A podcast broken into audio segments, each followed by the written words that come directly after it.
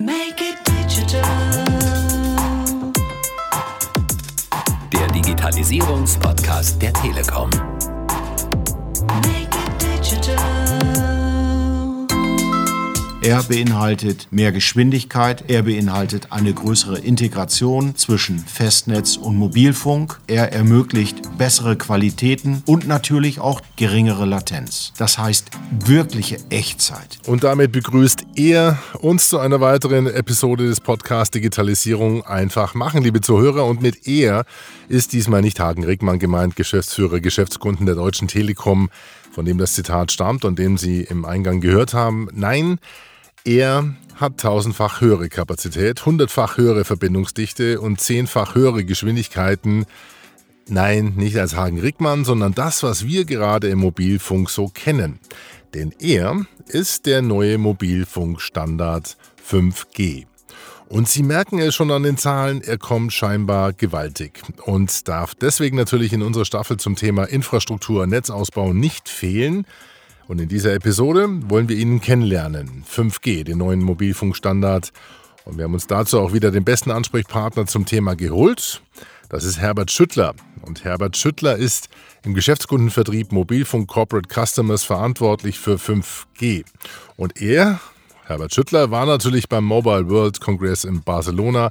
Und wir haben ihn gleich danach auf einer Durchreise durch München zu einem Interview getroffen. Make it digital. Herr Schüttler, Sie kommen quasi gerade frisch aus Barcelona. Wie, was waren denn aus Ihrer Sicht die Highlights des Mobile World Congress 2018? Also was mir am meisten aufgefallen ist, ähm, 5G ist quasi jetzt auf dem Weg von, was erstmal so, so letztes Jahr war das noch mehr so, so blumig und so, so mehr oder weniger so im Orbit, noch im, im, im Weltall unterwegs, so ganz weit weg. Ähm, das ist jetzt schon ein ganzes Stück konkreter. Die Netzwerkausrüster haben viel Technologie zu 5G mitgebracht, auch Pläne, wann sie konkret Technologie äh, jetzt herstellen und dann auch zur Verfügung stellen wollen. Und es ist schon ein Treiber für die gesamte Telekommunikationsindustrie. Und ich gehe davon aus, dass dann auch dieser Netzausbau jetzt dann anfängt in den Jahren 2019, 2020. Das zweite große Thema war alles, was mit diesen Virtual Reality Brillen zu tun hat. Das war fast an jedem Stand sozusagen diese Verschmelzung der, der, der echten Realitäten, der virtuellen Realität im Rahmen von Augmented Reality und auch Lösungen dazu. Also wir haben auch schon erste Hersteller gesehen, die konkrete Ansätze haben, wie sie da die reale Welt und die virtuelle Welt miteinander verschmelzen lassen wollen. Das heißt, es ist vom, glaube ich, vom Laborstadium, kommt es jetzt so langsam in den Markt und begegnet den Menschen. 5G schlägt also dort schon große Wellen. Wann sehen wir hier die ersten Anwendungen? Also von der Reife sage ich, wir stehen bei 5G noch am Anfang. Die Spezifikation ist jetzt kurz vor Weihnachten erfolgt. Technologisch wird jetzt entwickelt, sodass wir dann, äh, wie gesagt, in 2019 so, so Netzaufbau anfangen. Ähm, ich sage, es wird kommen, allerdings jetzt nicht schon morgen. Wir werden starten. Zunächst wahrscheinlich in, in einigen wenigen Hotspots, um die Technik gemeinsam mit Kunden und auch Interessierten zu, zu verproben und zu äh, testen. Aber was dann danach kommt, glaube ich, ist eine, eine massive Vernetzung von allem auf der Welt, was, was da ist. Und das, das wird schon wie, wie, eine Welle kommen. Zwar nicht wie eine Tsunami-Welle, aber warten Sie mal ab. So in, das fängt so langsam an. Und in so 2020, glaube ich, wird man dann so in die, die Steigerung dann reinkommen. Also das klingt ja schon mehr als spannend mit der Tsunami-Welle, auch wenn 2020 ja nicht mehr allzu lang hin ist. Nur jetzt mal vielleicht nochmal einen Schritt zurück. Was bedeutet 5G? Was ist 5G eigentlich? Zunächst ist es ein Sammelbegriff, ist überhaupt nicht äh, klar definiert. 5G darf eigentlich jeder nennen, was er glaubt, was jetzt neu dazukommt. Ähm, wir verbinden mit 5G eigentlich drei Hauptkriterien. Das eine ist deutlich mehr Bandbreite nochmal im Mobilfunk. Ähm, das zweite ist, dass wir deutlich mehr Geräte miteinander vernetzen. Also man spricht davon von über einer Million Geräte auf einen Quadratkilometer. Das ist unvorstellbar im Vergleich zu heute. Und das dritte ist, was wir bisher noch gar nicht hatten, dass wir auch Quality of Service im Mobilfunk haben werden. Und das wird uns helfen, auch Maschinen zu vernetzen. Heute sind Mobilfunknetze eher geprägt, so Best Effort heißt es in der Branche. Was wir aber nicht haben, dass wir gewisse Qualitätsmerkmale wie Bandbreitenklassen auch definieren. Zum Beispiel Mindestbandbreite für eine gesicherte Übertragung. Und wenn man sich jetzt gerade die deutsche Industrie anguckt mit sehr viel Fertigungsindustrie, ähm, da geht der Trend hin zu immer flexibleren Produktionseinheiten und kleineren Losgrößen. Und da ist die Industrie gerade auf dem Sprung dazu, ihre Maschinen ein Stück weit von den Kabel zu befreien. Das wird noch nicht klar bei allen gleich am Anfang der Fall sein.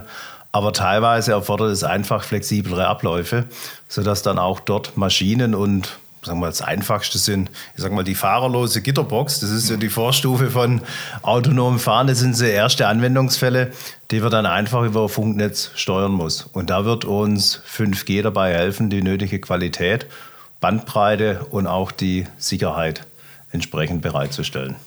Und wie viel Bandbreite liefert 5G?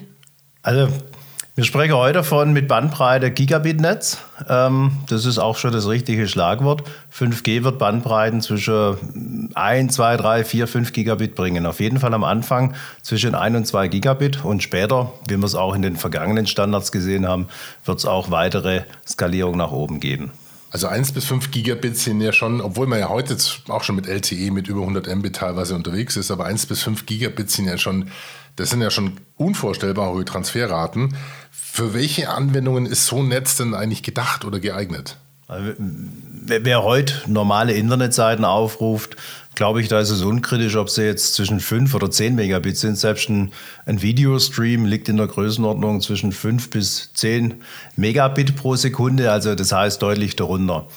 Meine, eins ist auch klar, mobile Netze sind immer ein Shared Medium. Die 1 Gigabit stehen dann allen Teilnehmern in Summe zur Verfügung.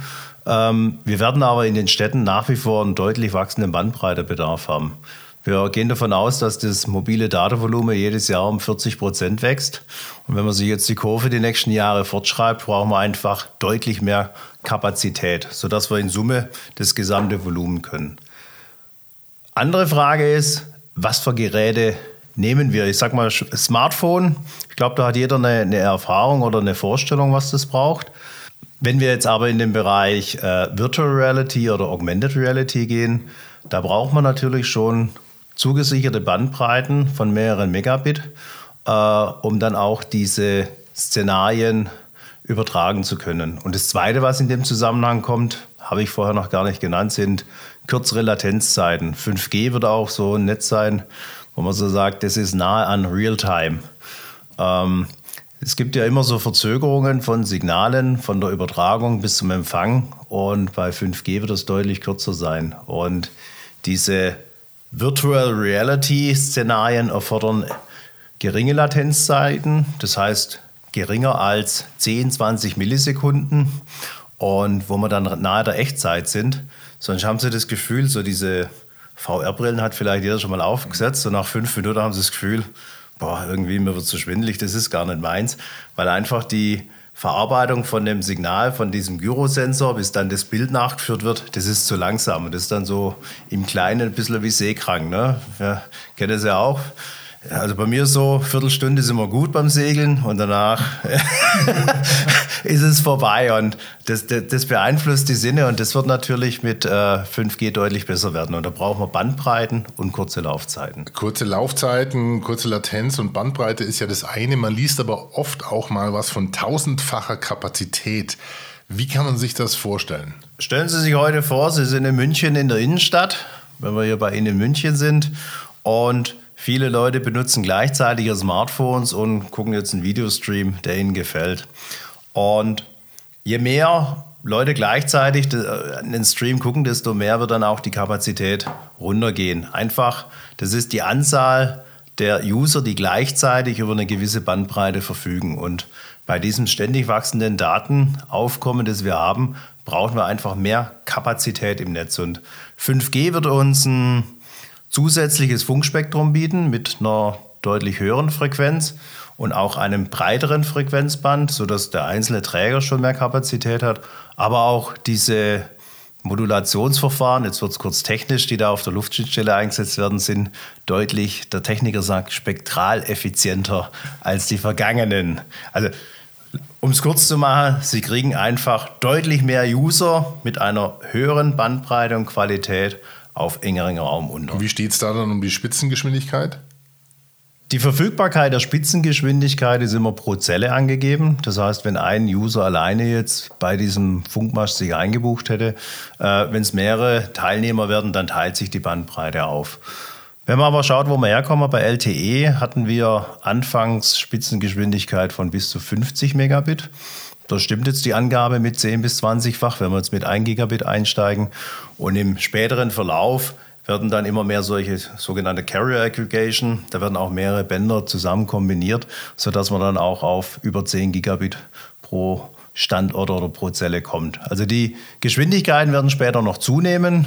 Nur man fängt erstmal mit einem Standard an und der ist durchaus das 10 bis 20-fache von dem, was bei LTE der Fall war. Also bei den Zahlen juckt es natürlich jetzt wahrscheinlich schon den einen oder anderen mit der Frage, wo. Also das heißt, wo werden die denn prinzipiell verfügbar sein? Stichwort Netzabdeckung. Um, zwei Antworten. Die erste Antwort, 5G wird im ersten Schritt bei 3,5 Gigahertz ausgerollt, bei einer relativ hohen Frequenz. Und es bedingt, dass die Zellradien deutlich kleiner sind. Das heißt, im ersten Schritt wird 5G ein Szenario für Ballungsgebiete sein oder dedizierte Versorgung für große Kapazitäten an einem Hotspot. Was wir aber zusätzlich tun, das, darum habe ich vorher gesagt, das LTE-Netz ist auch Bestandteil von 5G.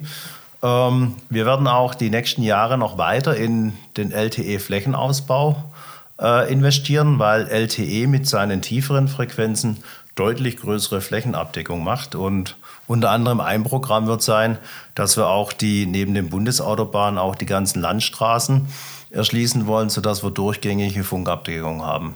Also wir werden nach wie vor in der Fläche viel tun und auch weiter ausbauen, äh, werden allerdings äh, auch ein, ein Stufenkonzept haben. Weil die großen Kapazitäten brauche ich auch wirklich nicht auf dem Land. Da brauche ich auch Kapazität, die werden wir ausreichend zur Verfügung stellen und die ganz großen Kapazitäten und Bandbreiten im städtischen Bereich. 5G kommt also, ist ja fast absehbar. Jetzt hört man aber auch, dass 4G bzw. LTE noch nicht alle Potenziale ausgereizt hat. Also 4G, wenn man mal guckt, ist von den Spitzengeschwindigkeiten, liegt man da heute schon bei 500 Mbit, fast bis 1 Gig. Also Geschwindigkeiten ähnlich wie auch bei 5G. Ähm, und mit 5G wird auch das 4G-Netz nicht überflüssig werden. Wir werden 4G noch sehr lange Zeit haben und das 4G-Netz, das heutige 4G-Netz wird auch Bestandteil des gesamten 5G-Netzes sein. Und es gibt bei LTE mit LTE Pro und LTE Advanced noch einige Entwicklungsstufen. Auch diese Vehicle-to-Vehicle-Kommunikation ist im Gespräch, sprich, dass die Autos, wenn sie teilautonom oder autonom fahren, dann auch direkt miteinander sprechen und nicht den Umweg über die Funkzelle gehen müssen. Solche Dinge sind alle noch bei LTE zu erwarten und äh, in der Entwicklung, sodass wir noch die nächsten zehn Jahre eine Koexistenz beider Technologien haben werden, mit Sicherheit. Soweit für heute und für diese erste Episode mit Herbert Schüttler zum neuen spannenden Kommunikationsstandard 5G. Das war aber nur der erste Teil. Wir haben das Interview aufgrund des Umfangs in zwei Episoden geteilt und im zweiten erwarten Sie Hintergrundinformationen zur Technik. Was ist ein Ping? Was ist Edge Computing? Was ist Latenz? Sie erfahren aber auch, was 5G mit Augmented Reality zu tun hat, wie man 5G ganz einfach ins eigene Haus, in die eigene Wohnung oder ins eigene Unternehmen bringt und wie sich Unternehmen generell auf 5G vorbereiten können. Auch das wird nochmal kurzweilig und spannend, freuen Sie sich drauf. Mehr Informationen zu 5G finden Sie aber jetzt schon auf unserer Webseite zum Podcast telekom.de slash podcast. Und an dieser Stelle schon mal recht herzlichen Dank an Herbert Schüttler für das Interview, an Sie fürs Zuhören und wir sagen Tschüss, bis zum nächsten Mal. Make it digital. Digitalisierung. Einfach machen. Make it digital. Der Digitalisierungspodcast der Telekom.